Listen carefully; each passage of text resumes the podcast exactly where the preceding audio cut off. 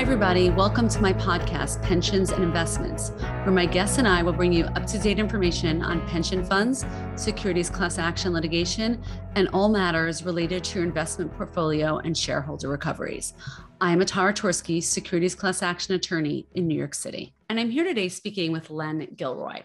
Len is a guest that every public pension fund needs to take notice of. Len is Vice President of Government Reform at the Reason Foundation and Senior Managing Director of Reason's Pension Integrity Project.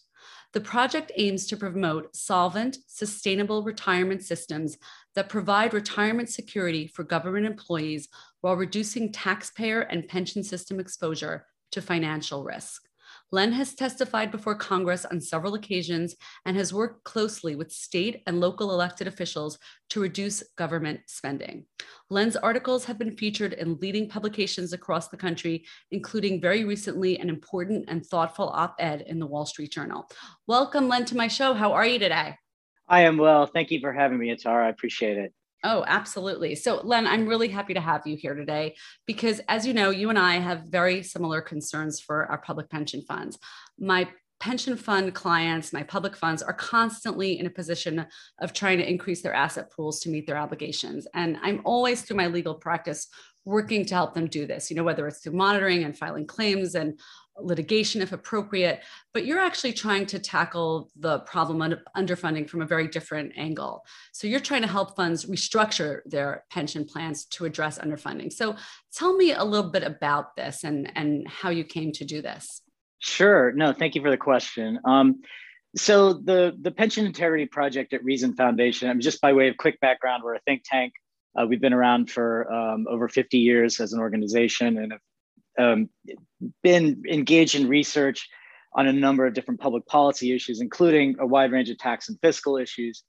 And about, well, well over a decade ago, we started to notice what was happening um, in the public pension space in the US, which is sort of its unique, it's in a unique position relative to other pension funds in the US, uh, in the private sector, and also relative to peers in other countries. And what we see is rampant underfunding when we did um, uh, our first paper on pension underfunding back in, I, I, believe it was around 2005. So let's just say it was roughly 15 years ago.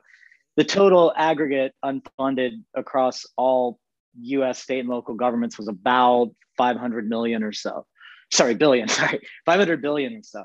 Um, and the, you fast forward to the Great Recession a few years later, um, that really you know blew a big hole into a lot of systems that um, really in, in, the decade plus since um, even despite historic run-ups in the market run-ups i'd say multiple over the last 12 years or so um, you have systems today still sitting there. Now we'll see what happens after this year's returns. They'll be pretty good i'm sure at the end of the fiscal year for lots of plans but one good year doesn't make up for multiple decades of dealing with several con- concurrent problems, I guess, and, and the mix for each system is a little different. So everyone, it's not that there's one universal um, situation, as you know.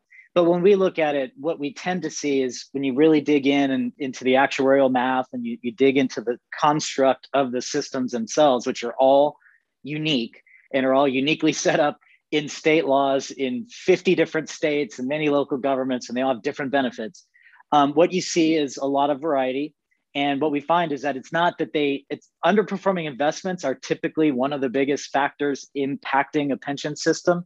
But it, when you layer that on top of something, as you know, um, like for instance, in the public pension space, they tend to favor very long amortization periods for unfunded liabilities. And when you have like 30 year MO policies, meaning you're going to take an unfunded liability and spread that payment structure out to pay that off over many decades, um, what you what, what that tends to amplify the underfunding effect that's just happening due to market underperformance. And then you throw in some other uh, mechanical mechanisms in pension systems like colas that don't respond to the you know to the to the solvency of the fund and, and things like that. You tend to find that each system maybe has a, a unique blend of structural issues, uh, much like a human body and you have to get in there and diagnose it when you have when something's not working right as manifest by underfunding. The underfunding is just the symptom. You need to get in there and figure out what's going on. So i guess what you could say is we tend to at the pension integrity project tend to think of ourselves as, um, you know, sort of the technicians and the diagnostic folks who can go in and, and crack into that, do the the diagnostics, kind of figure out what's going on, and um, help policymakers, most importantly, work to change those things so that plans can right the ship and, and get back on track. And so we're not out there trying to end pension systems. Some people believe that for some reason.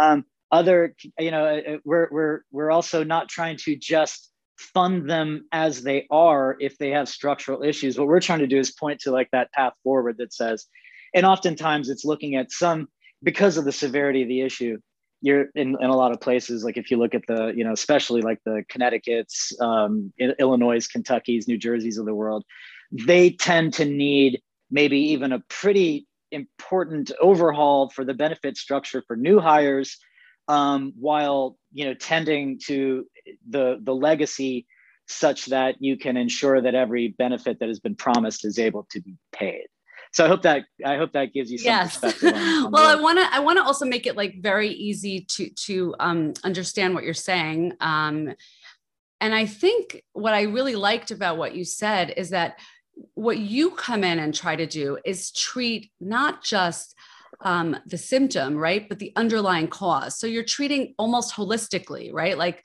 like you know, health practitioners who say, you know, we're going to treat the body as a whole and figure out, you know, where your pain is coming from, and not just isolate that and give you medicine for that problem. Would that be a correct analogy? I think that's a, a, a very fair analogy. I, I, I do I, I, do believe it's coming in and take, taking that more holistic approach and trying to figure out it's it's not that it's not that well if only the markets would have performed well then all, all would be well because the markets are going to go up and down. Um, we all know that. There is no such thing as a 7% annualized return that actually happens. That's an assumption and you hope it you hope the squiggly lines over time sort of blend out into that rate. And what and the bottom line is that it hasn't been you know, for for not just a year, not just five years, not just ten years, but really a long term. You know, uh, basically about a what we've seen is a, a, a pretty pronounced twenty year decline.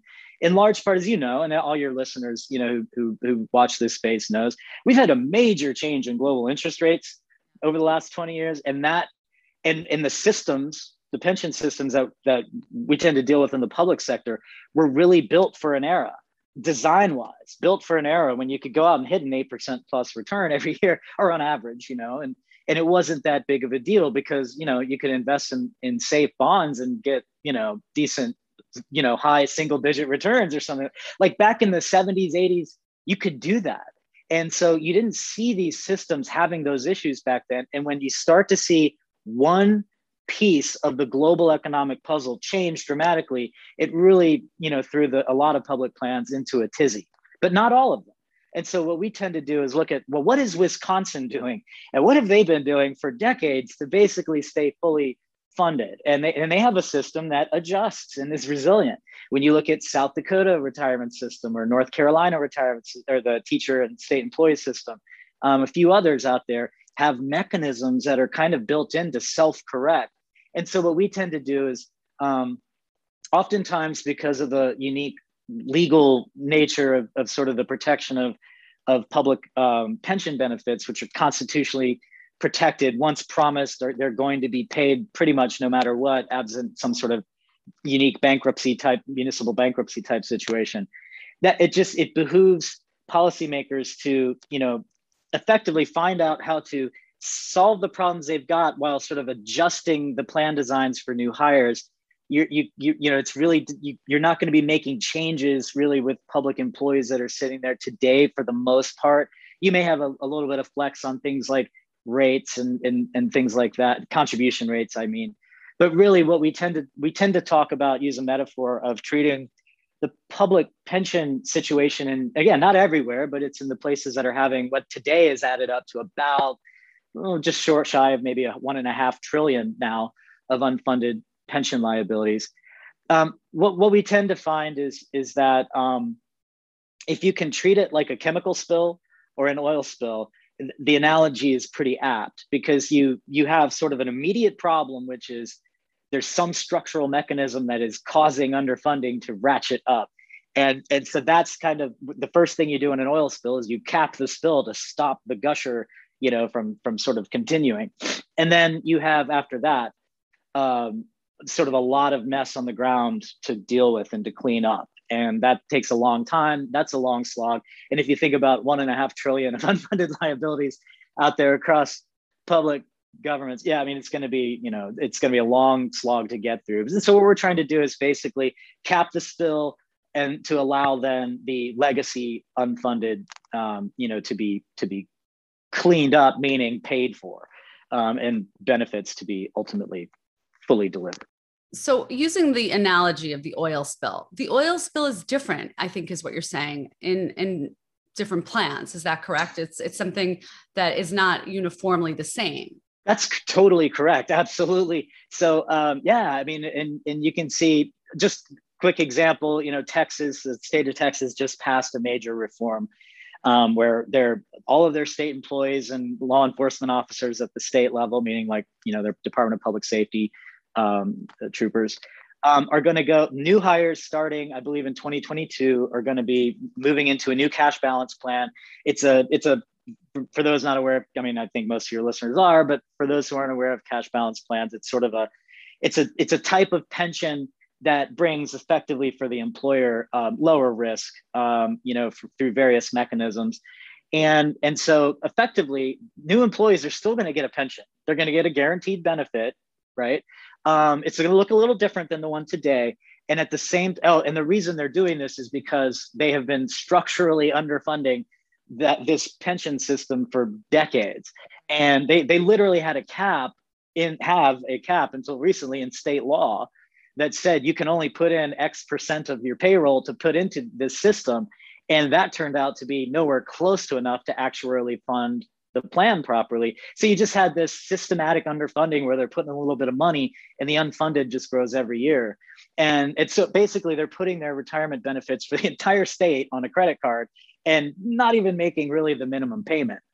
And so that happened for two decades. And, and so, you know, the, the reform that they are have enacted is not only new plan for new hires, that's capping the spill, new folks going into a, a, a more sustainable risk managed new plan while they then for the next 30 years they're going to be putting in well over 500 million dollars a year for 30 years straight to just actuarially pay off the legacy that's there today and when you look at that that dynamic is very different than a state that maybe had under uh, like underperforming market type issues in their investment performance you know maybe hit the skids or you know just they you know chose wrong you know in retrospect as as, as we can all armchair quarterback afterwards.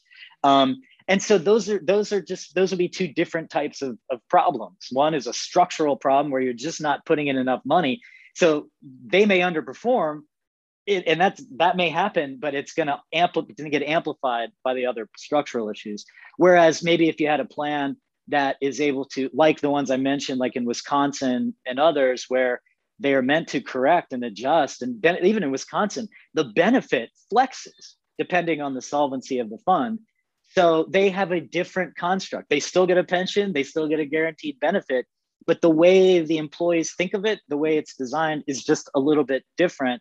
And sometimes those real subtle differences in design, I mean, actually, I would say most of the time, those real subtle differences in, dev- in design um, are really the key to whether a system is going to be successfully, you know, sort of resilient over the long term or not. Right.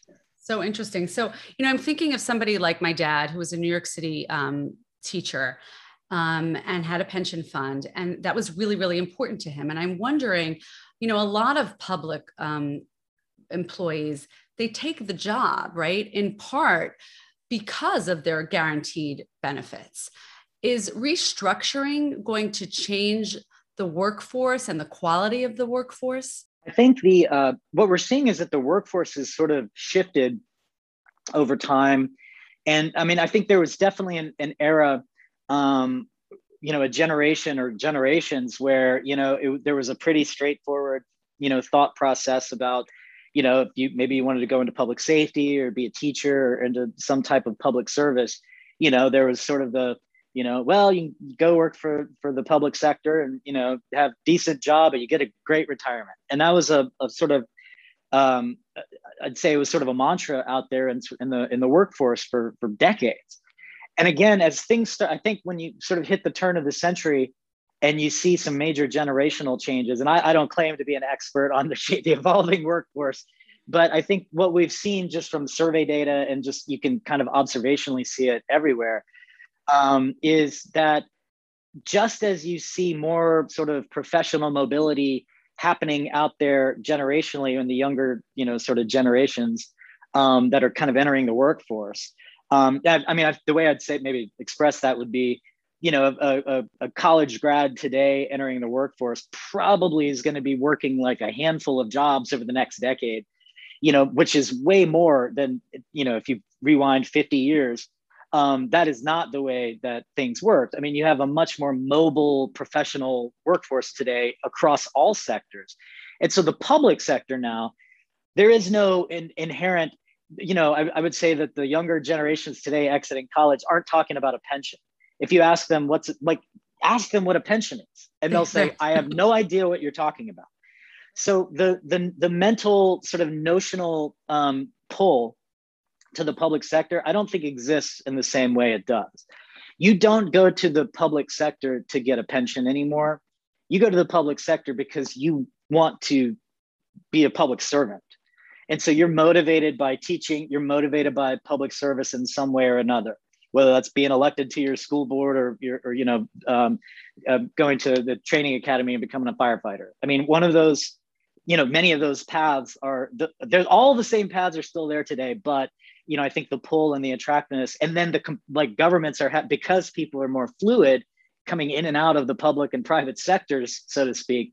Governments, if your retirement benefit is really anchored to that 50 year old model, then what you're basically saying is we don't really care about you from a retirement security perspective. Like, basically, let me say this differently a government today, if you were going to get into a traditional, you know, work for 25 year, you know, to get a full pension kind of situation, um, I would argue that that is a poor way to serve probably about 80% of your workforce from a retirement security perspective, because that 80% are not sticking around for 25 years.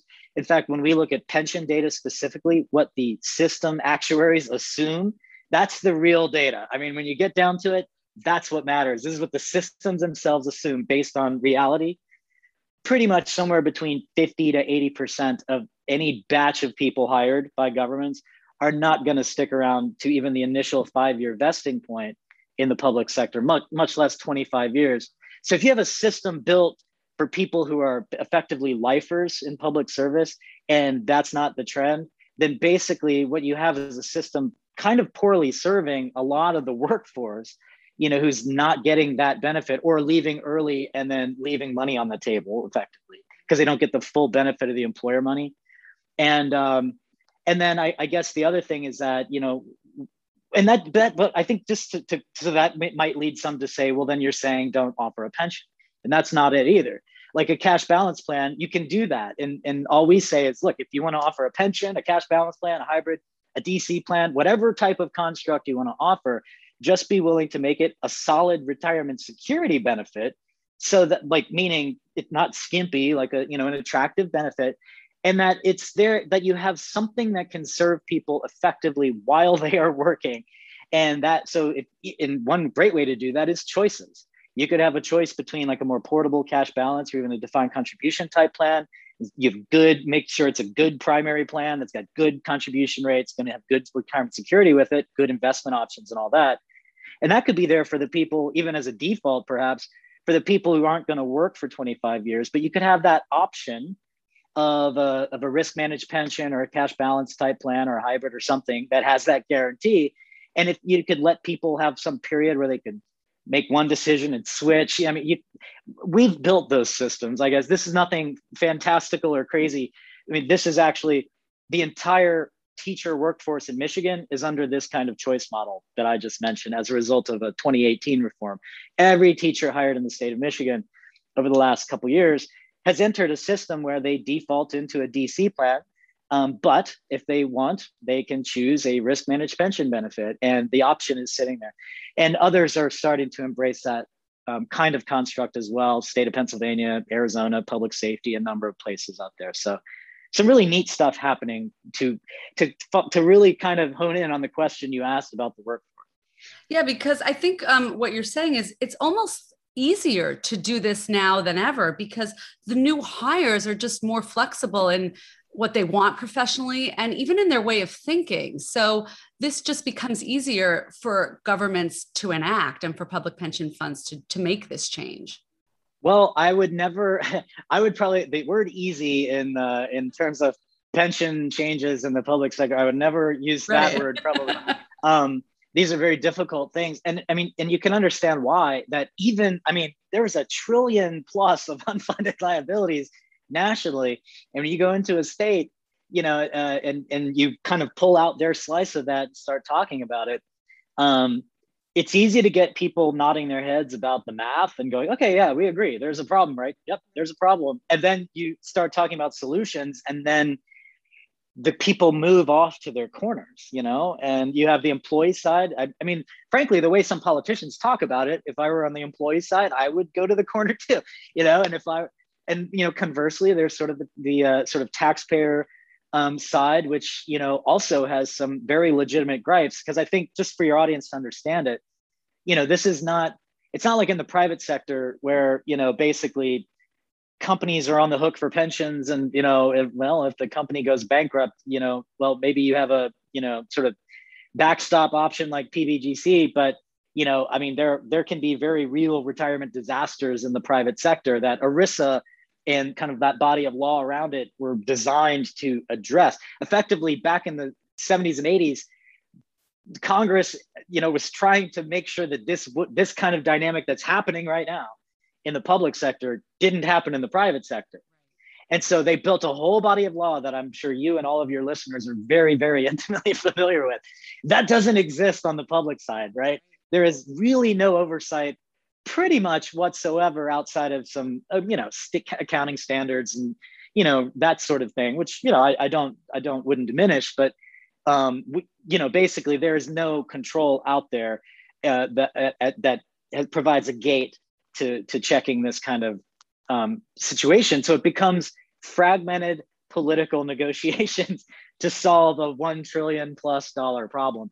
And that, you know, that's just fraught with um, all kinds of the, the, politics and the emotion and the fear. And, you know, it, this is complicated technical stuff, but to get there, you have to really crack through, you know, people's fear, you know, and emotional energy yes, around retirement. It's really hard and it sounds like actuaries nerd out on this all the time and they make it sound oh you have unfunded liabilities and you have you know kind of make it all sound very wonky and nerdy.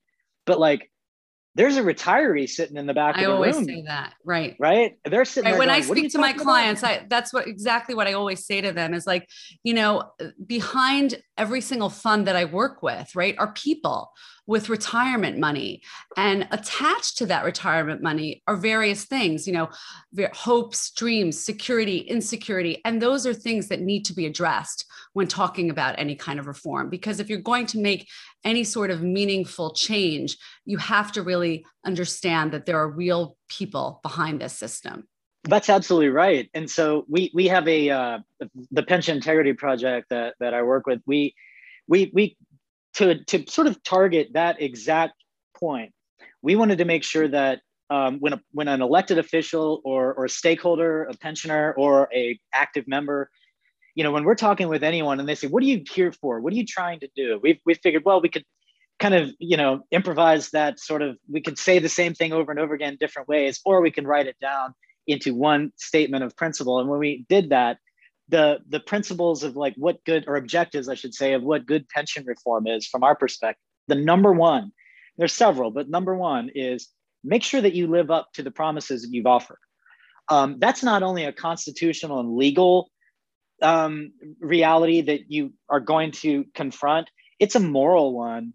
And you know no matter i don't care where people come from the political spectrum whether you like government don't like government or what have you but you, you can fight about whether somebody's government job should exist. But once that decision has been made and then it's that individual going to get hired and they sign the paperwork uh, getting hired you know to, to join the pension system and you say well if you work for 25 years we're going to give you two and a half percent times your final salary times the number of years you credit service you work. And and that number is, is how you base your whole framework for thinking about your life and retirement where you're going to travel you know and what you're going to do with your kids and all. Um, that's a real thing. I mean so you that is number one. You promise that you're going to live up to it pretty much no matter what from a I mean, if the courts are going to make you do it even if your moral compass doesn't guide you there inherently right and so from there we say look it doesn't mean you can make the exact same promise to everyone in the future but you made that one.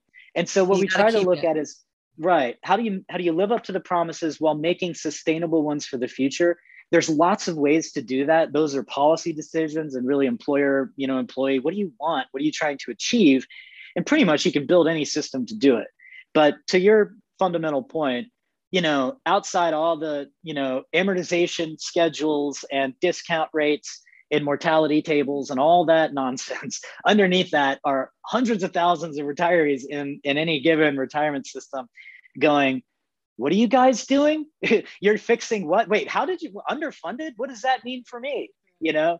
Right. And um, I, I say that with some, you know, personal knowledge. I, I have a family member who, you know, is is in one of the systems as a retiree and one of the systems that you know uh, we had the opportunity to to try to course correct and uh, and and and worked on. And so I remember just hearing from my own family, you know, some cons- when I was talking about the underfunding and which was tens of billions of dollars in a in a in a in a in a major pension system. Um, my family member was sort of saying, "What? I don't know about that." And I was thinking, how does how how do we live in a world where a system could be sitting on billions of dollars of underfunding, not really be communicating that to the members, and that not be a thing? And so we just say, hey, t- treat it like again. You you brought a great analogy to to medicine, and I think going back to medicine, look, if if you're feeling a pain in your side, go get it checked out.